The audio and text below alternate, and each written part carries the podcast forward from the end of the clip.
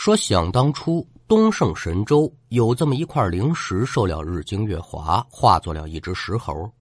这猴子是寻仙访道，拜师菩提老祖，老祖赐名孙悟空，授业于灵台方寸山，斜月三星洞。学艺八载，习得了七十二般变化，一个筋斗是十万八千里，有通天彻地之能。那悟空出师归山，在花果山水帘洞自号美猴王，闯龙宫夺神针，下地府打鬼判，将生死簿画了个一塌糊涂。后受玉帝两度招安，上得天庭，使偷仙果到金丹，大闹蟠桃宴。玉帝即令天兵天将把这猴子擒拿，悟空是施展手段，甩开了一万三千八百斤的神铁，是力战群仙。战哪吒、斗杨戬、拳打天王、脚踢混元，直杀得五方揭谛、六丁六甲、二十八星宿，是亏歪假邪，不敢近前。多亏如来佛祖赶到，将猴子镇在五行山下，春秋五百载。悟空五百年后被三藏法师救出，从此保护唐僧西天取经。观音寺夺袈裟，碗子山斗黄袍，高老庄收八戒，流沙河降沙僧，三打白骨精，巧夺芭蕉扇，偷吃人参果，棒打蜘蛛精，降服了金角、银角、生鹰大王、六耳猕猴、黄眉老祖、九元圣灵、白眼魔君。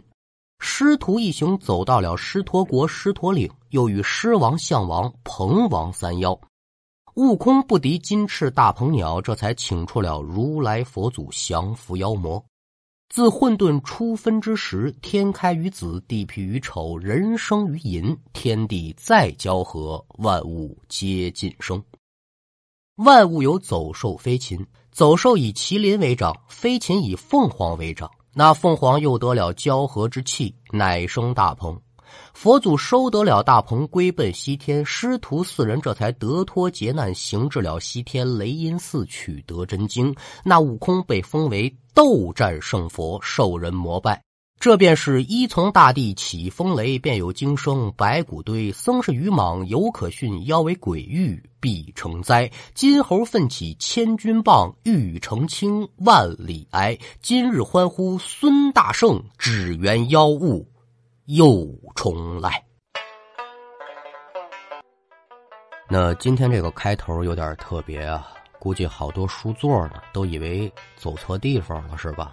呵 呵那刚才说这一段呢，是相声门里面的八扇屏当中比较冷门的一段，叫《没这人》。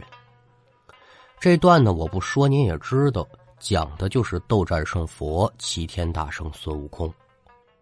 那好没样呢？怎么提起咱这东方的英雄大圣爷了呢？要改说《西游记》吗？啊，《西游记》这书不错啊，尤其是很多老先生说茶馆书的时候呢，有意思。一拍这小木头，接说这一段钻天儿。上文书说到孙悟空、孙大圣大闹黑风山。观世音菩萨要降世临凡，降服黑熊精。哎，慢条斯理的，这《西游记》不说《西游记》，说钻天儿，这就是掉坎儿啊！《西游记》掉坎儿就叫钻天儿。这句坎儿指着什么说的呢？指着孙悟空说的啊！上天入地有这么一个灵明石猴，这个很好懂。那咱们自然是不能开《西游记》这么大的书了。一个呢是学徒我这水平不够，二一个呢，您估计也没有这耐心烦儿呢，追着《西游记》来听。但是今天这故事啊，跟孙悟空有点关系。这故事打哪儿来的呢？从《聊斋》里面摘出来的一个不算很有名的故事，叫齐天大圣。咱就当骗子活给您说，您就听一乐呵。那这么几句闲话勾开，学说这一段《聊斋志异》，齐天大圣。要听书，您往清道光年间福建省福州市的永泰县来看。说在永泰县的城北门有一个三岔路口的旁边有这么一座庙，这庙里供的是谁呢？不是别人，就是咱上文书说的齐天大圣孙悟空。大圣爷这庙什么时候建成的呢？清乾隆二十四年，也就是一七五九年呢。那按现在的这个地理坐标来说呢，就是在永泰县张泰大厦的北门。你要是有本地的朋友呢，应该都知道。说这天上午啊，庙门前来了两个人，兄弟俩，哥哥叫徐虎，弟弟叫徐胜。两兄弟呢都是三十郎当岁，哪儿的人呢？山东济宁府兖州人士，在兖州啊倒腾点小买卖。具体说卖什么呢？这原文上没写，我这儿呢也不给您瞎编了。半个月前呢，这兄弟俩呢来福建进货，眼看着这该进的货都进的差不多了，这可就该回家了。准备回家的头天晚上，两个人在客栈大厅里面喝酒，酒席宴前呢，就听隔壁桌说事儿，说什么事儿呢？说你们知道吗？永泰县城啊，有个大圣庙，那里面供着一猴子，什么猴子呀？齐天大圣孙悟空啊！哎呦，你别提了，这庙简直太灵了，那上香祈祷的信徒是真不少。在这聊这个，那这说者无心，听者可是有意呀。这哥哥徐虎啊，一直对这神佛之事呢，就是比较虔诚。一听说本地还有这么个地方。就想在临走之前呢，过去上炷香，想求这大圣爷保保平安。可这弟弟徐胜啊，对这些个东西呢，就不太感冒了。按咱现在的话说，那就是无神论者呀。这哥哥就跟弟弟说：“明天咱去看看。”那哥哥想去，我陪着吧。那叔不要麻烦。转过天来，兄弟俩可就随着众香客来到了大圣庙的庙门之前。这庙呢还不错啊，中古二楼天王殿应有尽有，亭台楼阁连绵不断，可以说是极其的恢宏壮丽。兄弟二人随着众香客是屡屡夯夯的就过山门进神殿，刚一进这神殿呢，就看这神座之上呢供着这么一尊神像。身穿金甲亮堂堂，头戴金冠光闪闪，手举金箍棒一根，足踏云鞋皆相称。谁呀？就是孙悟空。弟弟徐胜举目四望，哟，这店里的信徒还是真不少啊！除了他自己之外，其他人呢是该焚香的焚香，该祭酒的祭酒，跟这叩头祷告，就祈求大圣爷保平安呗。徐胜这小子一看这情形，那可就撇嘴了，对一旁的哥哥就说：“哎，哥，我是真没想到，这地方的人这习俗怎么如此之毕陋呢？”拿手可就指神台上这大圣爷，就说了：“这猴子这就是虚构出来的神话人物，你说你们信他干嘛呢？这不无聊吗？”好家伙，你来庙里说这个。徐虎一看弟弟说这样的混账话，可就拦着：“哎，弟弟啊，你不能亵渎神灵。”徐胜一看徐虎这反应呢，也没理会。瞧这帮人也确实无聊，得了吧，哥哥，我回去了，你自己在这慢慢烧香给他磕头吧。说完，一甩衣袖，噔噔噔，大跨步可就离开了大殿。这徐胜走了，就留徐虎一个人在这烧香呗。烧完香，再参观参观这寺庙，这能用多长时间呢？不大一会儿啊，这徐虎也回客栈了。回到客栈之后呢，看见自己弟弟正跟那大厅里边喝茶呢。坐下之后啊，就说了：“我说老二啊，怎么了，哥哥？我可得说你两句。你说我干嘛呀？”你在庙里怎么能对神灵不敬呢？那是斗战胜佛呀，能保咱平安的。咱这出门在外的，不就求个平平安安吗？你这孩子，得得得得，别说了。徐虎这话没说完呢，徐胜这小子是一脸不屑。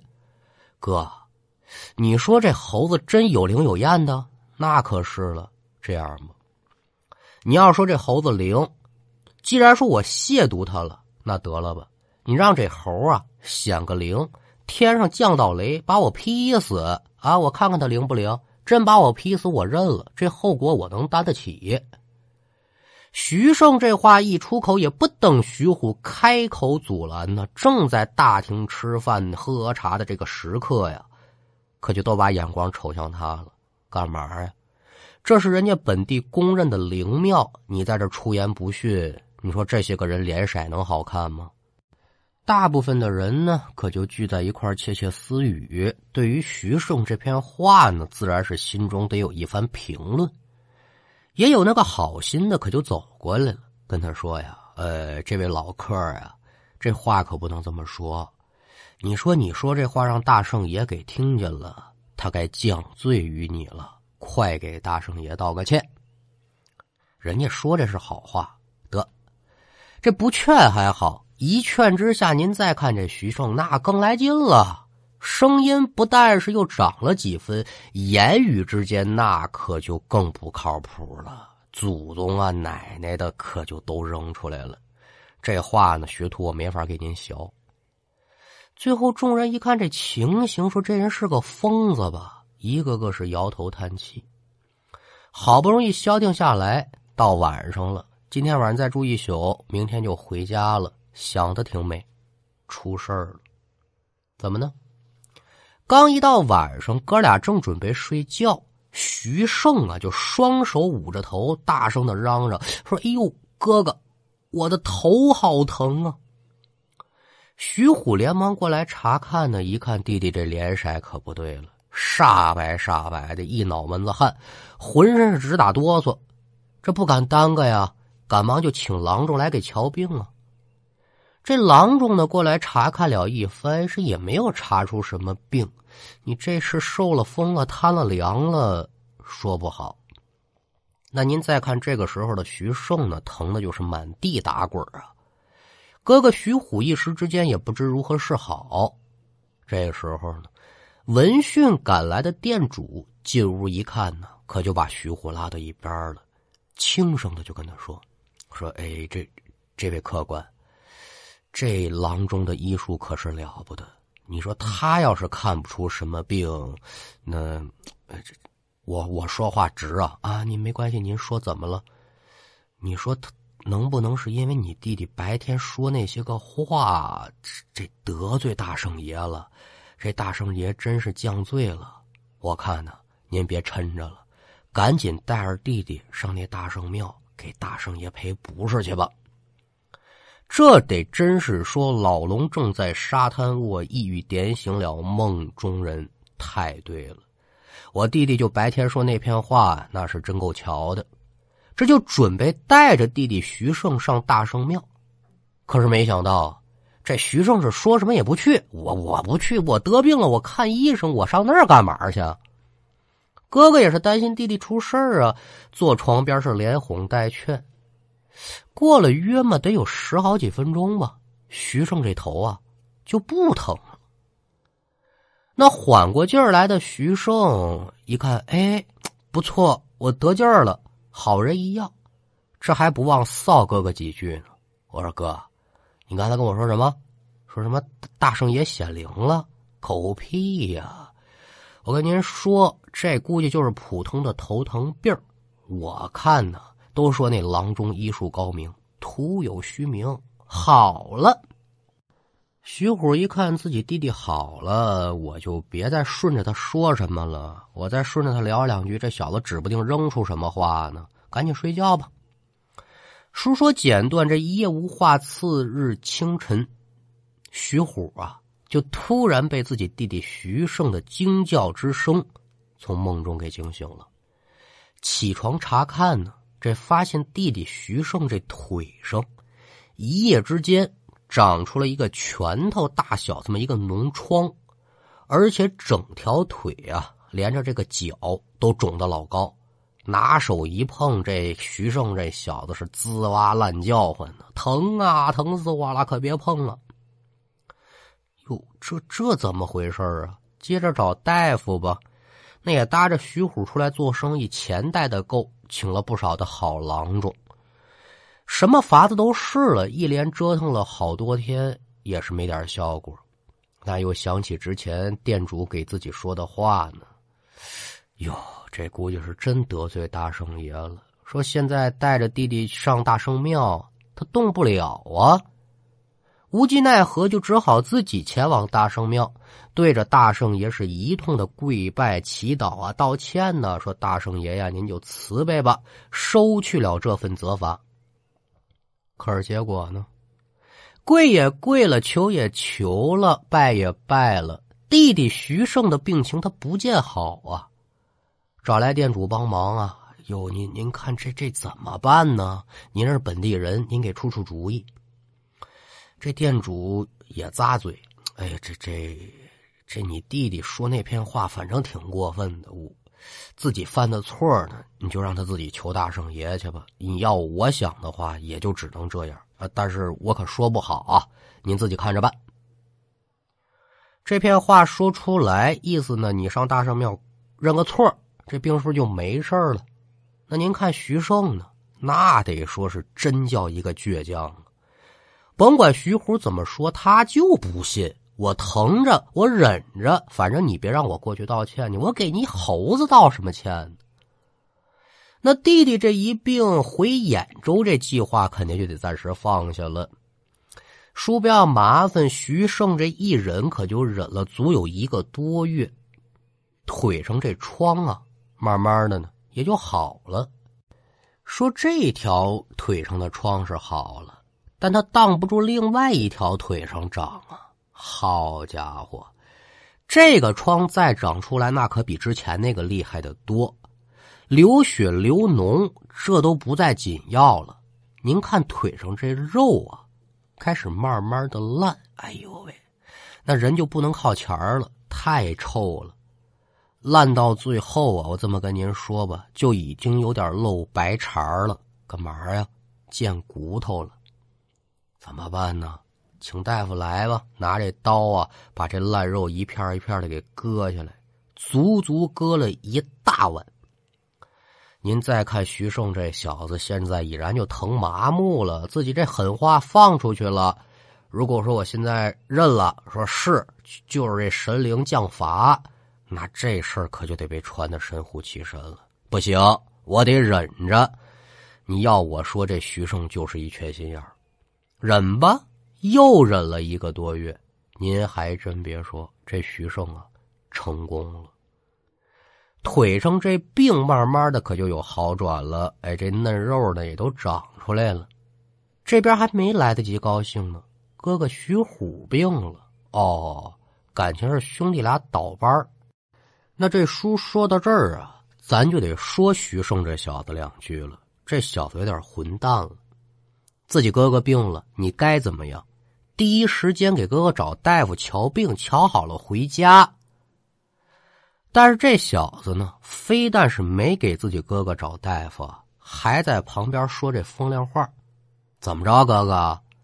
你看啊，你敬这孙猴子，你不也照样得病吗？我不敬他，我也得病。嘿嘿，这就足以说明什么呢？我这病不是这猴引出来的。所以打根儿起，我就说了，你信这玩意儿，它没用。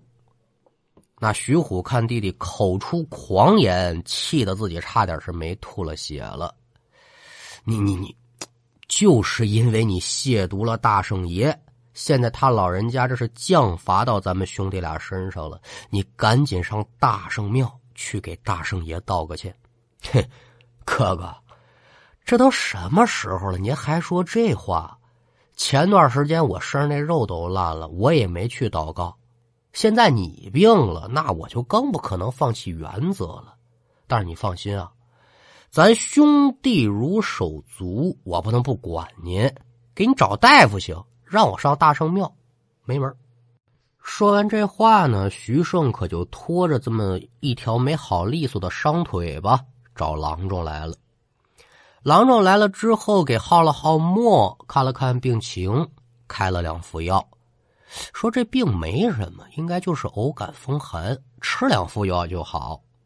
想的是不错呀，把这药煎好了，给自己哥哥喂下去，也就才喝了两勺药，怎么就这么快呀？只见这徐虎是咯喽一声，白眼一翻，儿死了。哎呦喂，人死了，这烂儿可就大了。这当弟弟的什么心情，咱不用说，您自己体会，估计也能体会得着。买完棺材，把自己哥哥安顿好了之后，徐胜这小子得说是怒不可遏，撒脚如飞就奔了大圣庙了。来到了大圣庙之后呢，那真得说是旁若无人，手指大圣爷可就骂了：“呀呀，呸！好猢狲！我哥哥现在死了。”他生前，我们兄弟俩就都得病，那就是你给捣的鬼。好，现在我把这话撂这，我就不信你有灵有验。你要是真的有什么神灵的话，那你让我哥哥活过来呀？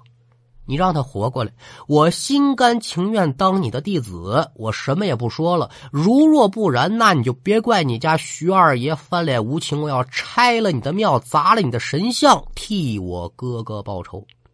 这小子呀，疯了！说完这片话之后，扬长而去。那叔不要麻烦。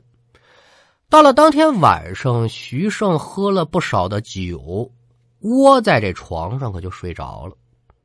睡梦之中呢，徐胜啊，就听见有人招呼自己，说：“来来来，你跟我走。”瞧不见人，就能听见这声音是来来去去的。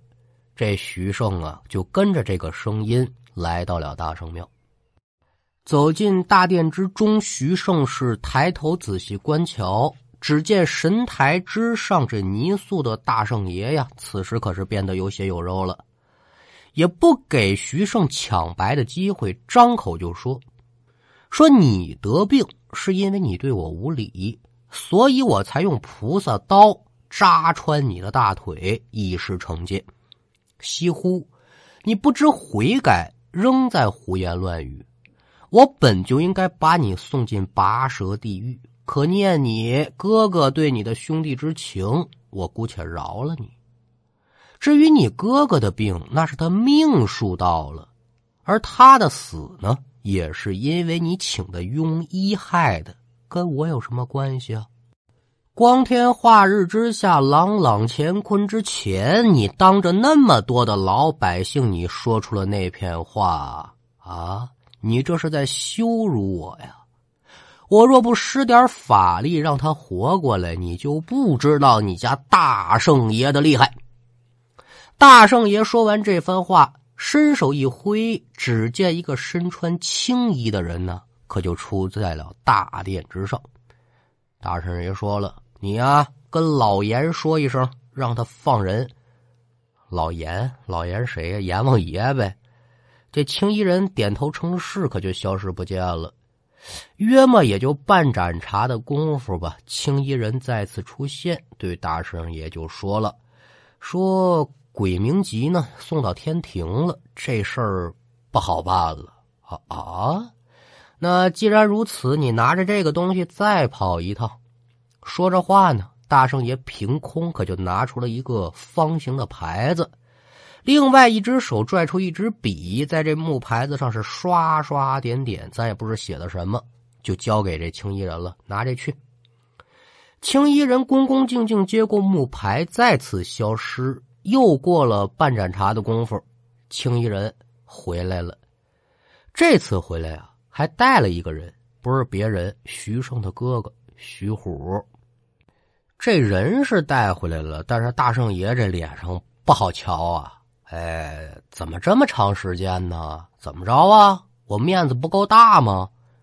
这青衣人赶忙撩袍跪道：“哟，大圣爷，这这不是小的来的慢，这阎王吧，他他他不敢做主，所以呢，又拿大圣的这个懿旨呢，请示了南北的这个星君。”所以呢，这徐虎的三魂七魄呀，来的晚了点这边徐胜一看，哟，这还真是我哥哥徐虎，连忙就上前跟自己哥哥打招呼：“哎呀，哥哥，我又见着你了，你又活过来了。”嘴上说着这个，心里可就想了：这猴子是真有神通啊！啊，不敢再放肆了。扑通通跪倒在大圣爷的面前，说：“啊，大圣爷慈悲啊！我甘愿做您的弟子，日后呢，日日侍奉您老人家。哎，好，好，好。既然如此呢，那俺老孙也就算是做了一件功德。你啊，赶紧跟你哥哥回去吧。日后记住了，小好向善。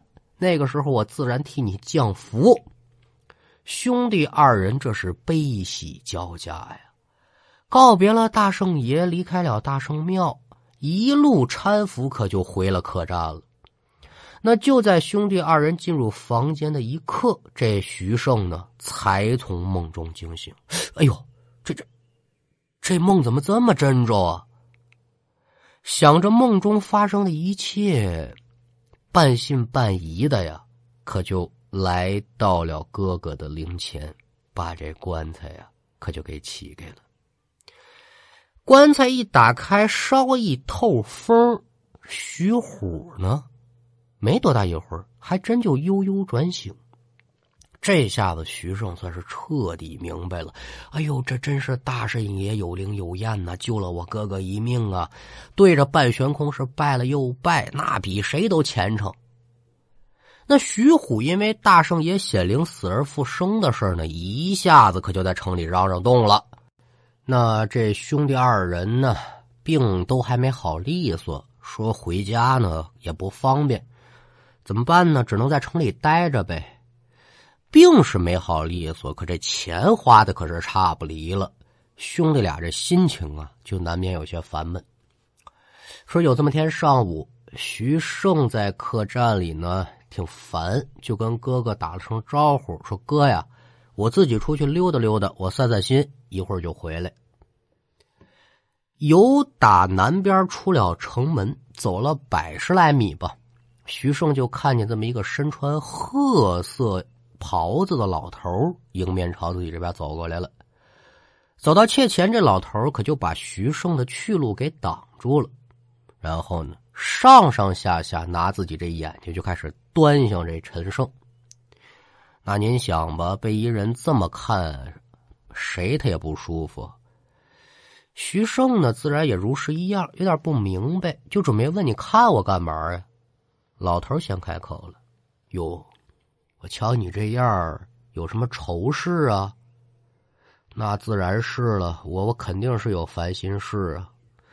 不过被你看出来了，我一个人闲的也挺无聊的，找个人说说话那也是好事就把之前发生这事怎么来怎么去一五一十，可就给这老头讲。老头听完笑了笑，一丝海下长然。哦，心情不好。那既然说这样呢？我知道一个风景非常好的地方，我带你去转转，缓解一下你心中的忧愁，怎么样啊？那好啊，什么地方啊？啊啊啊！不远，往前走一里来地就到。啊啊！这一里多地呢，我这腿没好利索呢，我刚才已经走了一会子了，这这太远了，我不去了。哎，不碍事的，我年轻的时候啊，学过几年道法。等我是略施法术，咱们片刻就到。啊，什么法术啊？啊，等会儿，你抱住我的腰也就行了。按着老头说的话，徐胜是点了点头，可就把老头这腰给抱住了。您再看老头啊，那份儿可就大了。孩子，别松手。说完之后，徐胜就看到自己脚下竟然涌起了厚厚的云彩，紧接着身子就是腾空而去，唰的一下就朝远处飞了。那您就得问徐胜害不害怕呀？肯定害怕呀！整个过程那都得说咬紧牙关，眼睛紧闭。但是这过程很短，也就几秒钟的时间呢。就听这老头说了。到了，紧接着徐胜感觉脚踏实地，来到地面，再一看眼前这一幕，那徐胜真得说是眼花缭乱呢。眼前是一片琉璃世界，光华万丈，色彩斑斓。哎呦，这这这这这这是什么地方啊？哈哈，这个地方啊，叫天宫。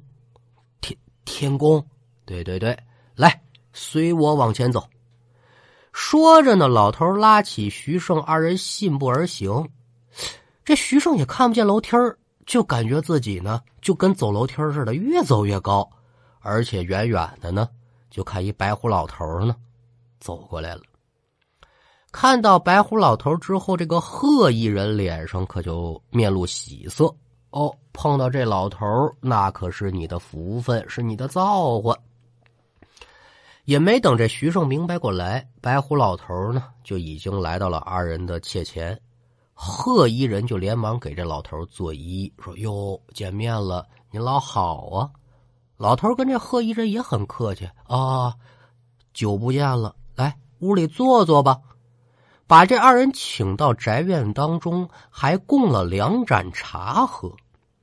这贺一人把茶水饮罢呢，就对这白胡老头说了：“说身边这位啊，这是我弟子，有幸碰见您呢，来到您这仙府，您是不是这多多少少的得得得表示一下啊？”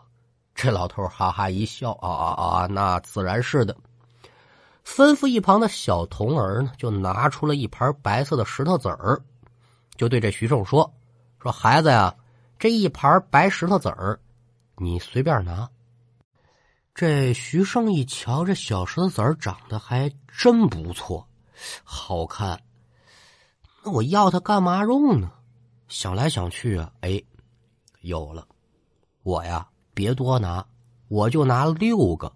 赶等我跟我哥哥回家的时候呢，再请人喝酒。我拿这玩意儿啊当酒筹子用。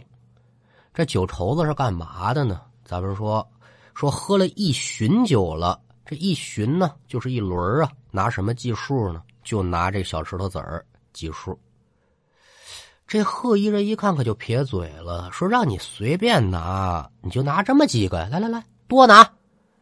说着，自己伸手又拿了六个给徐胜，嘱咐给他了：“孩子呀，这东西呢，你就放你钱袋子里头啊，可别放别处。”接着对这老头拱了拱手，谢了老头，说：“这东西也拿了，我们就不在这多待了。”贺一人和这徐胜离开了老头家中，贺一人呢又让徐胜抱着自己的腰，紧接着又是云雾缭绕，腾空而起。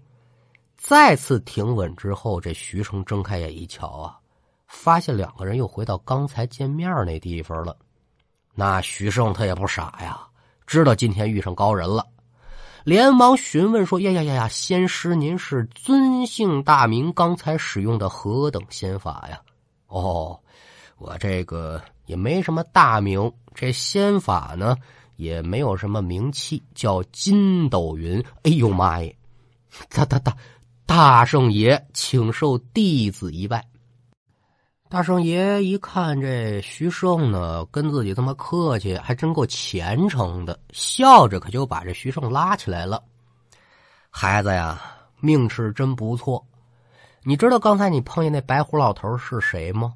不知道。你碰见那是财神爷，刚才给了你十二分财命之钱，这算给你的见面礼。回去之后啊，别违法，别乱记，好好做人。你拿着这十二分财命啊，有你好瞧的。另外呢，有这十二分财命加身，日后你一定得是出人头地，明白了没有啊？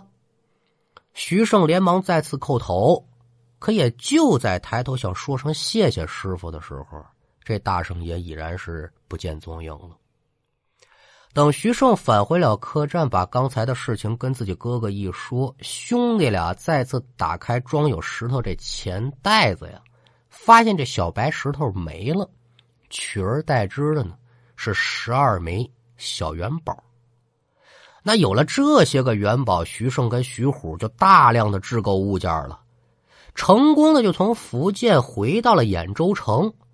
这趟下来，这兄弟俩可得说是赚的盆满钵满的。徐胜也是谨记大圣爷的教诲，一辈子是行善无数，把所得的钱财全都造福了乡里，是兖州城数一数二的大善人。另外呢，自此之后，徐胜是每年两次必须得到大圣庙呢来看看自己这师傅大圣爷。跪在大圣爷神像面前，嘴里是嘀嘀咕咕好长时间。旁人呢，这也听不清楚他说什么，反正要我想的话，应该就是说给大圣爷做一下自己的这个工作报告述职了。那直到现在呢，这大圣庙是依旧存在。虽然说早些年呢走过水，但是后来又得到了重建。近些年在广大信徒的支持之下呢，集资再修缮，也是完整了保持了寺庙的古色古香。齐天寺佛光普照，大圣佛造福黎民。闹天宫尊称大圣游地府，法号叫悟空。书说至此，这一段《聊斋志木齐天大圣》就告一段落。接下来进入悟空。